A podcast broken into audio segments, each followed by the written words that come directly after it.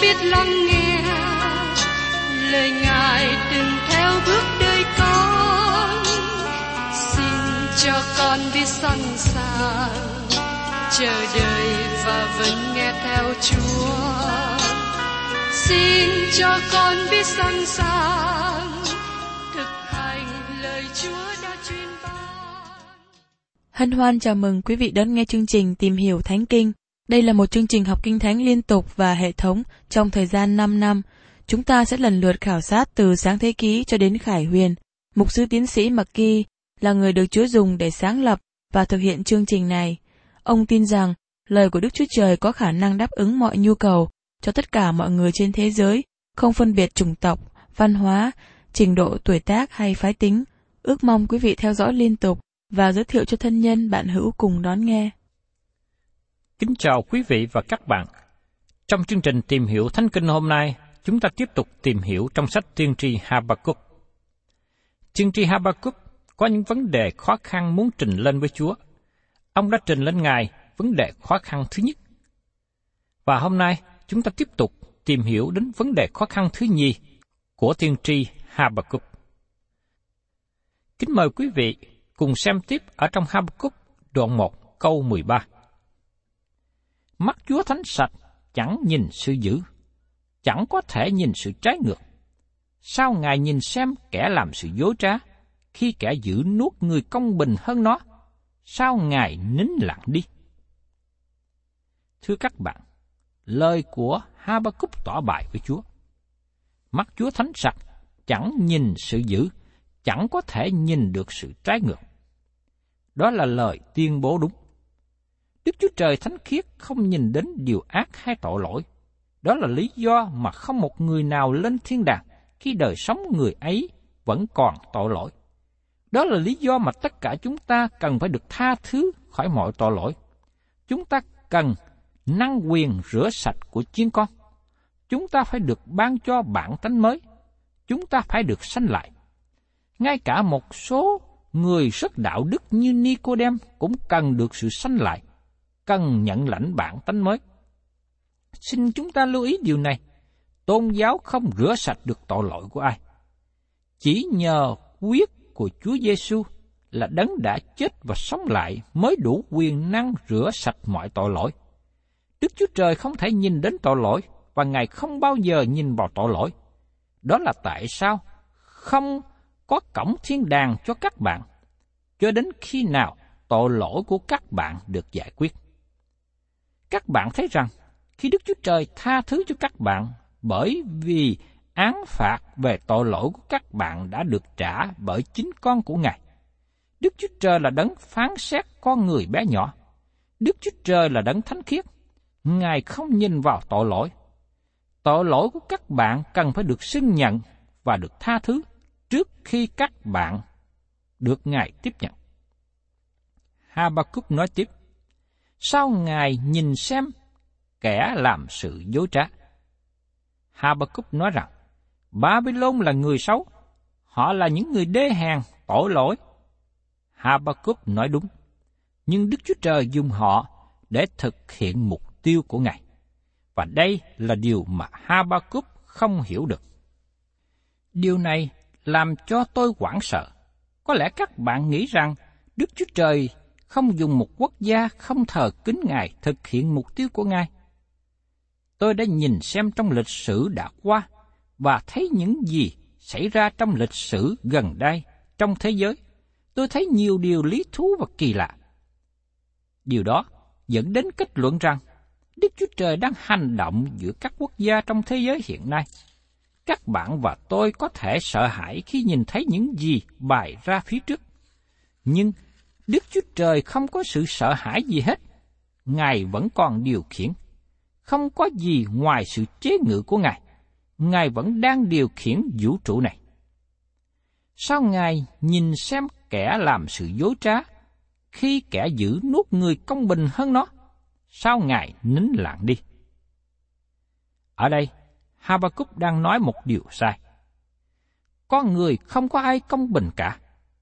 Ông có thể nói rằng một người khác có tội lỗi lớn hơn ông. Nhưng Đức Chúa Trời không có nói rằng Ngài hình phạt trên căn bản đó. Đức Chúa Trời sử dụng người Babylon để trừng phạt dân của Ngài. Điều này đưa đến một phân đoạn biện luận trong lời của Đức Chúa Trời. Mời các bạn cùng xem tiếp trong sách Habakkuk đoạn 1, câu 14 đến 16. Sao Ngài khiến loài người như cắt biển và như loài côn trùng vô chủ? Nó đã dùng lưỡi câu móc lấy cả, thâu góp trong chài mình và nhóm lại trong lưới mình. Vậy nên nó vui mừng, lấy làm thích. Vì cớ đó, nó dâng tế lễ cho lưới, đốt hương cho chài, bởi chưng nó nhờ đó được phần béo tốt và của ăn dư dật. Habakkuk đã trình bày với Chúa. Sao Ngài khiến loài người như các biển và như loài côn trùng vô chủ? Lời này đề cập đến sự tàn nhẫn mà người Babylon đối xử với kẻ thù. Họ đối xử với kẻ thù giống như cá biển, hay giống như loài bò sát dưới đất mà không có gì bảo vệ, không có sự thương xót. Lưỡi, câu móc, lưới và chài biểu tượng cho những vũ khí được quân đội Babylon sử dụng để đánh trận với kẻ thù. Đức Chúa Trời cũng dùng việc đánh cá để nói về hình ảnh biểu tượng, nhưng Ngài bắt cá để cứu họ chứ không phải để tiêu diệt họ. Các bạn nhớ là Chúa Giêsu nói với một số môn đồ của Ngài, Các ngươi hãy theo ta, ta sẽ cho các ngươi nên tay đánh lưới người. Matthew đoạn 4 câu 19 Đối với tôi, công việc lớn nhất hiện nay là trở nên tay đánh lưới người, và đó là điều tôi xưng nhận. Chúng ta cần đánh cá trong thời của chúng ta. Vì cớ đó, nó dân tế cho lưới, đốt hương cho chài. Dĩ nhiên, người Babylon là người ngoại giáo không thờ kính Đức Chúa Trời, vì thế họ không cảm tạ Chúa về những thành công mà họ đạt được. Ngày nay có nhiều ngư phủ Việt Nam đánh được nhiều cá và làm lễ cúng tế cho các thần. Thưa các bạn, Đức Chúa Trời là đấng tạo hóa, Ngài dựng nên muôn loài dạng vật, mọi sự do Đức Chúa Trời ban cho. Chúng ta thành công hay thất bại là do trời định, trời ban. Vì thế, chúng ta cần thờ kính Ngài, nương cậy vào Ngài. Và kế tiếp, trong Habakkuk đoạn 1 câu 17.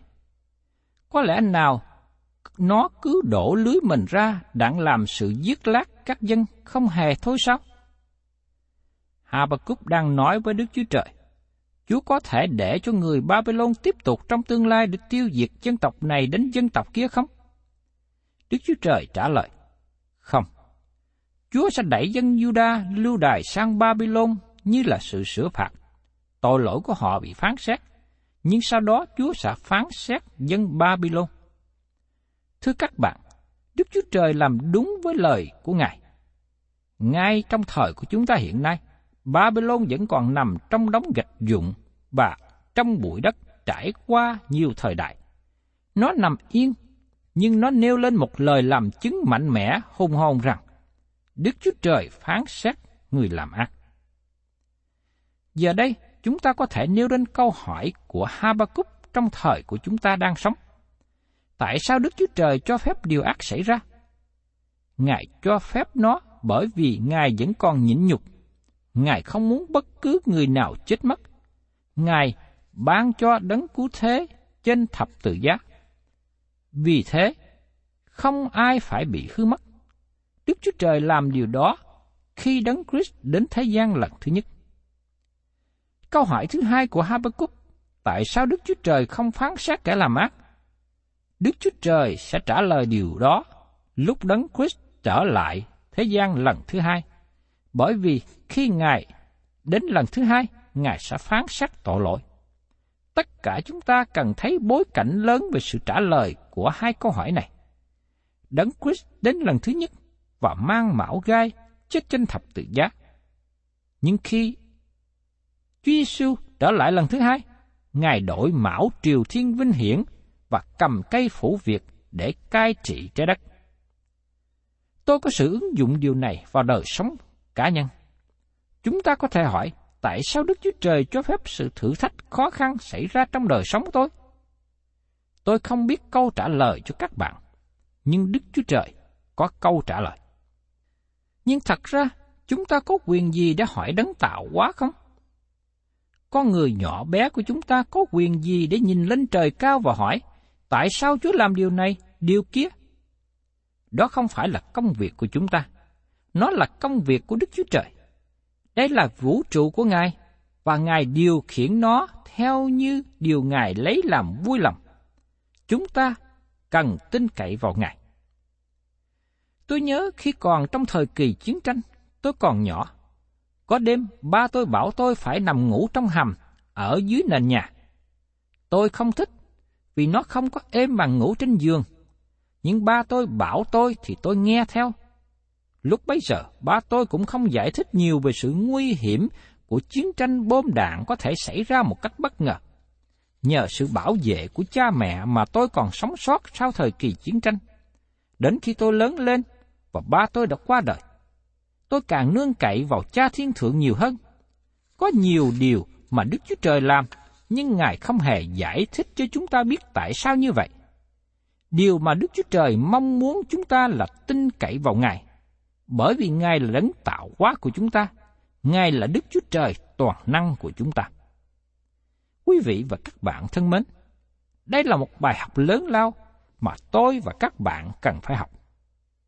Habakkuk đã hỏi Đức Chúa Trời, và Đức Chúa Trời đã giải bài cho ông. Chúng ta tạ ơn Chúa vì Ngài vẫn có câu trả lời, Ngài nhịn nhục với con cái của Ngài. Lẽ ra chúng ta không có quyền gì để hỏi. Nhưng khi ai hỏi Đức Chúa Trời, Ngài sẽ trả lời. Khi chúng ta có lòng thành thật đến với Ngài, và khi chúng ta chịu lắng nghe lời Ngài phán bảo với chúng ta. Thưa các bạn, trong Habakkuk đoạn 1, chúng ta thấy sự bối rối của tiên tri. Giờ đây tiên tri học biết sự trả lời của Đức Chúa Trời cho câu hỏi của ông. Ngài trả lời cho câu hỏi thứ nhất của Habakkuk. Sau đó, ông nêu lên câu hỏi lớn hơn, nhưng Ngài cũng trả lời cho ông. Các bạn thân mến, nếu các bạn có câu hỏi nào, xin đừng giả bộ hay che đậy. Xin các bạn thành thật hỏi Đức Chúa Trời. Không có tội lỗi khi hỏi Đức Chúa Trời. Các bạn thành thật thưa với Ngài, các bạn không hiểu điều đó, giống như tiên tri Habakkuk đã làm. Kế tiếp, chúng ta cùng nhau tìm hiểu về sự thực hành của tiên tri. Trong Habakkuk đoạn 2, câu 1. Ta sẽ đứng nơi vọng canh, chôn chân nơi đồn lũy, rình xem Ngài bảo ta điều gì, và ta trả lời thế nào về sự đối nại của ta. Habakkuk nói rằng ông sẽ đứng nơi tháp canh và chờ đợi. Các tiên tri được ví sánh như là những người đứng canh trong vài sách tiên tri. Thí dụ như trong EC trên, nói rằng ông là người canh giữ. Trong EC trên đoạn 3, câu 17. Hỡi con người, này ta sẽ lập ngươi lên đặng canh giữ nhà Israel, khá nghe lời từ miệng ta, và thay ta răng bảo chúng nó. Các tiên tri là những người canh giữ, là những người nói tiên tri cho đất nước, và Đức Chúa Trời đặt trách nhiệm họ ban ra lời cảnh giác của Ngài. Ở phía trong bức tường thành phố, người canh giữ là người canh chừng kẻ thù trong lúc ban đêm, và nếu người canh giữ trung tính trong nhiệm vụ, thành phố được an toàn. Nhưng nếu người canh giữ phản nghịch hay không báo động cho kẻ thù đến, thành phố sẽ gặp khó khăn lớn. Vì thế, Habakkuk, tiên tri của Đức Chúa Trời nói rằng, ông sẽ đứng nơi tháp canh và chờ đợi sứ điệp từ Đức Chúa Trời. Habakkuk nói, Rình xem Ngài, bảo ta điều gì? Ông chờ đợi Đức Chúa Trời phán bảo với ông. Ông rất kiên nhẫn, vì ông biết rằng Đức Chúa Trời có câu trả lời. Tôi không biết câu trả lời đó là gì, nhưng tôi biết Chúa có câu trả lời, và Ngài sẽ cho câu trả lời đúng lúc. Và ta trả lời thế nào về sự đối nại của ta? Habakkuk tin rằng Đức Chúa Trời sẽ ban cho câu trả lời tốt để ông có thể hiểu được phương cách hành động của Đức Chúa Trời, để ông có thể giải bài cho những người khác hỏi ông. Đức Chúa Trời thường hay trễ. Ngài hành động chậm trong những gì Ngài làm. Đức Chúa Trời dự định ban câu trả lời cho Habakkuk, nhưng sự trả lời đến trong thời điểm của Ngài. Chúng ta mới là những người hối hả, nhưng Đức Chúa Trời không hối hả, dỗ dã. Chẳng hạn như chúng ta nghe một số cơ đốc nhân nói rằng Chúa Giêsu sẽ trở lại trong ngày gần đây. Trước khi về trời, Chúa Giêsu nói rằng ta sẽ trở lại. Nhưng chúng ta không biết rõ ngày nào, và từ đó đến nay đã hai ngàn năm. Chúa Giêsu sẽ trở lại máu chóng bởi những lời đề cập trong sách Khải Quyền mà nó xảy ra trước khi Ngài trở lại trái đất. Những điều này được nói về bảy năm sau cùng, trước khi Đấng Christ thành lập nước Ngài, hội thánh sẽ được cất lên. Khi hội thánh rời khỏi trái đất này, các biến cố xảy ra một cách mau chóng, giống như những tiếng kèn thổi từ cái này tiếp đến cái khác. Ngài sẽ đến đúng theo chương trình. Chúng ta không tìm kiếm sự mau chóng của Đấng Christ và sự đến của Ngài mau chóng. Đấng Christ sẽ không chậm trễ sự đến của Ngài như một số người giả vờ nói. Chúa Giêsu sẽ trở lại trái đất trong lịch trình của Ngài, không phải theo thì giờ của các bạn hay của tôi. Ngài sẽ không chậm trễ. Chúng ta cần phải nhớ rằng, Chúa Giêsu nhịn nhục, Ngài kiên nhẫn, Ngài không muốn bất cứ một người nào chết mất. Trong thời của Habakkuk, có một nhóm người ở Babylon mà Đức Chúa Trời muốn cứu họ. 70 năm lưu đài của dân chúng Israel trở thành thời gian vinh hiển cho Đức Chúa Trời, bởi vì Ngài đã đụng đến lòng của Nebuchadnezzar, vua của Babylon. Habakkuk nói rằng, tôi chờ đợi sự trả lời Đức Chúa Trời. Các bạn thân mến, các bạn và tôi bước đi bởi đức tin chứ không phải bởi mắt thấy. Trong Côn Tô Thứ Nhì đoạn 5, sứ đồ Phaolô nói về thời gian mà cơ thể chúng ta đặt xuống phần mộ. Rồi một ngày sẽ đến khi Đức Chúa Trời gọi chúng ta và làm cho cơ thể chúng ta sống lại từ phần mộ. Trong thời gian mà chúng ta vắng mặt khỏi cơ thể này, chúng ta ở với Đấng Christ. Khi chúng ta rời khỏi thân thể này, chúng ta sẽ trở về với Chúa. Có thời gian tạm nghỉ giữa lúc cơ thể chúng ta được chôn trong phần mộ và sự sống lại của thân thể. Chúa hành động chậm, nhưng qua việc Ngài phán xét. Đó là tại sao Phaolô có lời thêm vào ở trong Côn Tô Thứ Nhi đoạn 5 câu 7. Vì chúng ta bước đi bởi đức tin, chứ chẳng phải bởi mắt thấy. Các bạn có câu hỏi nào mà chưa được trả lời không? Có thể các bạn không có, nhưng tôi có. Tôi nhớ khi còn nhỏ, ba tôi làm một số điều cho tôi mà tôi không hiểu được. Và sau này, cha thiên thượng có lý do làm một số điều cho đời sống của tôi, dầu rằng tôi không hiểu biết hiện nay. Nhưng tôi biết Chúa có câu trả lời, và trong một ngày nào đó, Chúa sẽ trả lời cho tôi. Chúng ta cần tin cậy nơi Ngài. Điều kế tiếp, chúng ta thấy sự nhịn nhục của tiên tri. Ở trong Habakkuk, đoạn 2 câu 2. Đức Rêu Va đáp lại cùng ta rằng, Ngươi khá chấp lấy sự hiện thấy và rõ rệt nó trên bảng hầu cho người đang chạy đọc được. Đức Chúa Trời bảo Habakkuk hãy viết lại khải tượng này để những người đến sau họ bước đi trong đức tin, họ tin cậy vào Chúa. Hầu cho người đang chạy đọc được. Chúa nói rằng, chúng ta cần có bản đồ đường đi với chúng ta. Chúng ta cần biết chúng ta đang đi đâu chúng ta cần biết rõ về con đường, để sau khi chúng ta đọc đến, chúng ta có thể đi. Đó là khi sau khi chúng ta đọc, chúng ta có thể đi ra và nói lại. Người ấy trở nên sứ giả của lời Đức Chúa Trời. Thưa các bạn, có nhiều người ngày hôm nay cố gắng giảng, cố gắng dạy lời của Đức Chúa Trời mà không có sự chuẩn bị đầy đủ.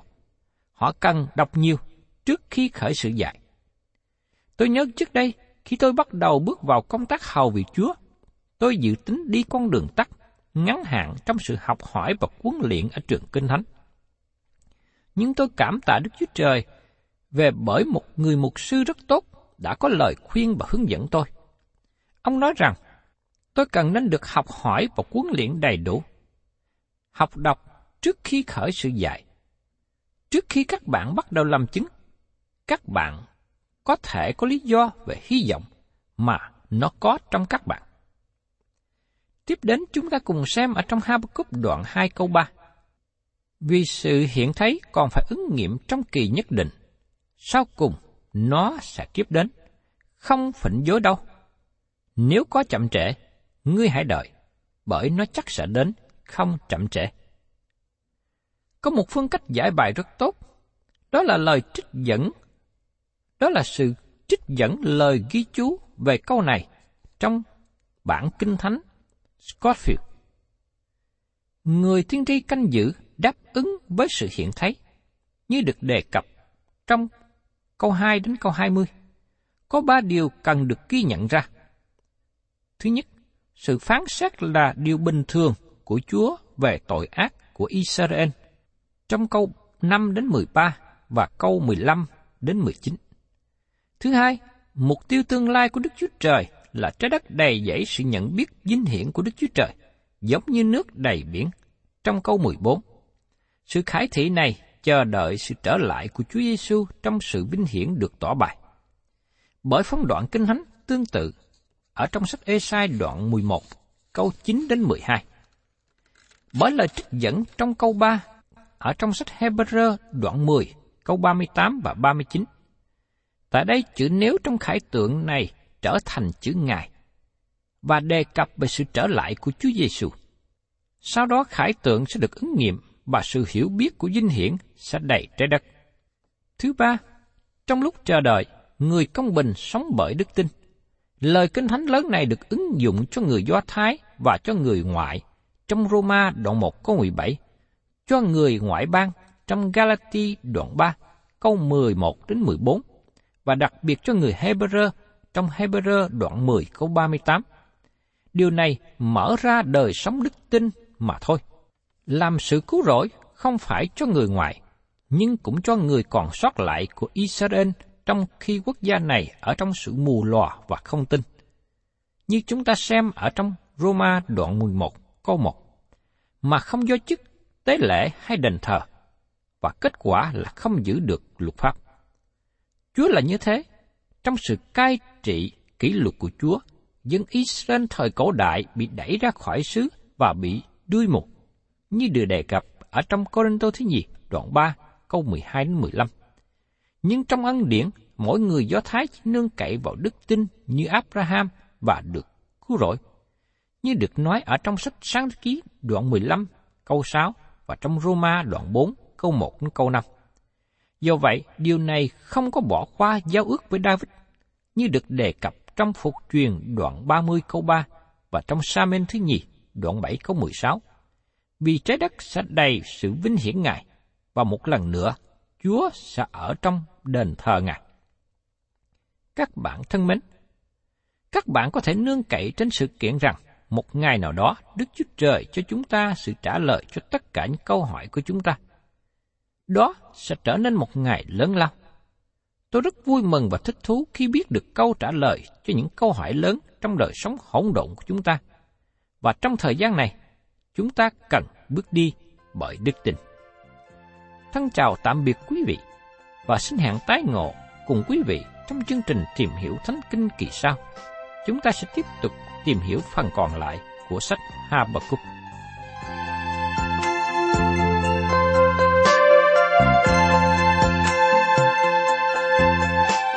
Cảm ơn quý vị đã đón nghe chương trình Tìm hiểu Thánh Kinh.